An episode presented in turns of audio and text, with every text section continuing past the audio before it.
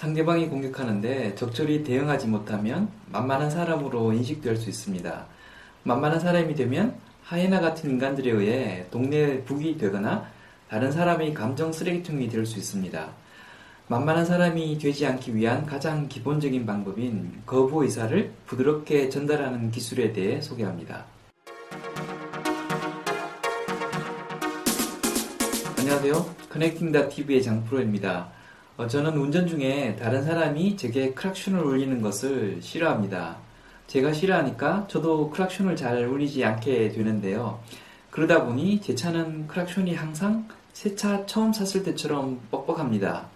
그래서 상황에 맞게 적정 수준의 소리 크기로 울리는 것이 쉽지 않고 본의 아니게 다른 사람에게 피해를 주는 경우가 생깁니다. 앞에 서 계시는 분께 차가 있다는 것을 알리기 위해 크락션을 살짝 눌렀는데 힘 조절이 안 되어 갑자기 큰 소리가 나서 상대방이나 나나 깜짝 놀라는 일이 종종 생깁니다. 누군가의 행동이 마음에 들지 않을 경우 싫다는 의사를 전달하는 것도 이와 비슷합니다.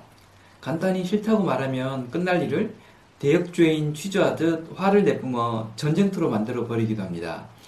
예전 제가 대학원생이었을 때 연구실 활동에 잘 동참하지 않는 후배를 설득한다는 것이 강도 조절이 안 되어 여러 사람 앞에서 인민재판처럼 몰고 가버린 적이 있었습니다.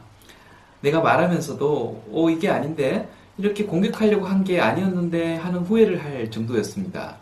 지금도 그때를 생각하면 미안해 죽겠는데 그렇게 되었던 이유가 평상시에 누군가에게 싫은 말을 해본 경험이 많지 않아서 강도 조절을 잘 못해서 그랬던 것 같습니다. 싫은 말 하는 연습이 안 되면 강도 조절 실패로 상대방을 공격하는 실수를 범하기도 하지만 아예 방어를 못해 호구가 되어버리기도 합니다. 상대방이 날 툭 밀었는데 쑥 밀리면 어 밀리네 하고 또 밀고 들어옵니다. 밀고 들어오는데 저항하거나 밀지 마세요 라는 말을 하지 않으면 아 이놈은 만만하구나 하고 생각하면서 자기 편할 때 항상 밀고 들어오게 됩니다. 밀리는 사람이 항상 밀리고 그래서 호구가 되는 이유는 필요한 순간에 맞받아치지 못했어입니다. 필요한 순간에 맞받아치지 못하는 이유는 맞받아치는 것이 익숙하지 않았어입니다. 이런 분들은 상대방으로부터 모욕을 당하면 일단 순간적으로 정서적 충격을 받습니다. 충격을 받는 순간 뇌 용량의 상당 부분이 충격 해소에 사용됩니다. 그 와중에 반박을 해야 될지 말아야 될지 고민을 하고 반박을 해야 되겠다고 의사결정을 하면 어떻게 반박을 할지 고민하게 되는데 그러다 보면 반박할 시기를 놓치게 됩니다. 그러다 시간이 지나 집에 가서 자기 전에 침대에 누워 왜 반박을 못했을까 분해 죽습니다. 다음에 그놈 만나면 꼭, 꼭 반박해야지라고 생각은 하지만 다시 그런 기회가 와도 제때 반박하기가 쉽지 않습니다. 계속 분하기만 하고 계속 호구가 되어 갑니다. 이렇게 되는 이유는 성격적인 문제도 있지만 연습이 안 되어서입니다. 연습을 하면 상당 부분 이런 안 좋은 상황을 피할 수 있습니다. 대응 방법을 아예 외워두었다가 필요한 순간에 바로 내뿜는 것이 하나의 해법이 될 수 있습니다. 그 대응 방법 중에 하나가 인상 쓰기입니다. 호구가 되기 쉬운 사람들은 감정을 상하게 하는 공격성 멘트를 들었을 때 일단 당황하게 되면서 당황해하는 민망한 순간을 넘기기 위해 대부분 멋쩍은 웃음을 짓게 됩니다.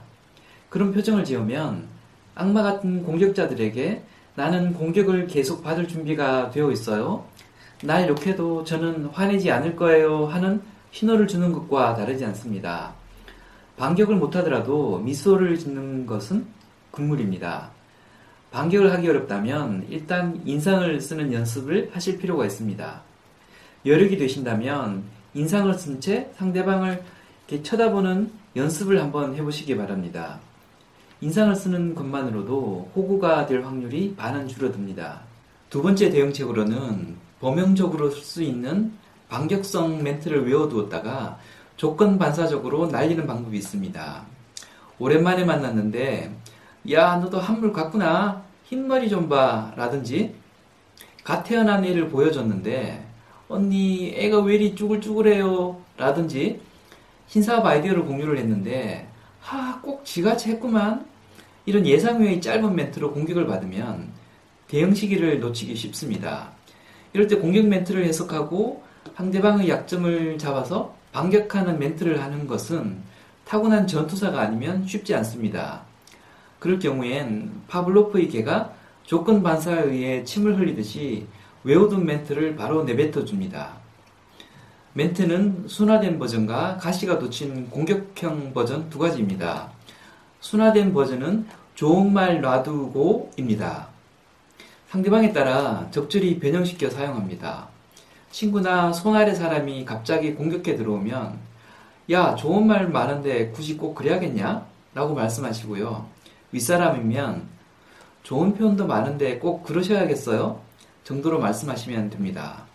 내 품위에 손상을 주지 않고도 상대방의 공격에 대해 적당히 방어를 할 수가 있습니다. 가시도친 버전은 집에 무슨 일 있으세요?입니다. 분위기에 따라 뒤에 이어서 멘트를 연결합니다. 집에 무슨 일 있으세요? 평상시랑 다르게 가시도친 말씀을 하시고 등의 형태로 공격 강도를 조절할 수 있습니다. 이걸로 화가 풀리지 않는 상대방의 경우엔 가장 간단하게 니나 잘하세요 라는 말을 쓰시면 됩니다. 상대방이 조금 높은 사람일 경우엔 당신이나 잘하시면 어떨 것인데요 정도를 쓰시면 됩니다. 결론적으로 말씀드리면 정상적인 사람은 상대방을 공격해도 적정 수준에서 멈춥니다. 그러나 비정상적인 부류의 사람들은 상대방이 방어를 하지 않으면 호구로 인식하고 계속해서 공격을 해 들어옵니다.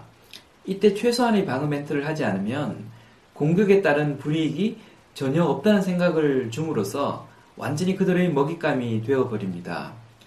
다행히 공격자와 피공격자의 역학구조상 공격자는 공격으로 얻는 이익이 피해자가 입게 될 피해의 크기 대비 크지 않기 때문에 반격을 하면 굳이 계속해서 공격할 동기가 없어지고 공격을 멈추게 됩니다. 그리고 반격하지 않는 나 말고 다른 호구를 찾으러 가게 됩니다. 지금까지 커넥팅다 TV의 장프로였고요. 제 의견이 도움이 되셨으면 구독이나 좋아요 버튼 클릭 부탁드립니다. 감사합니다.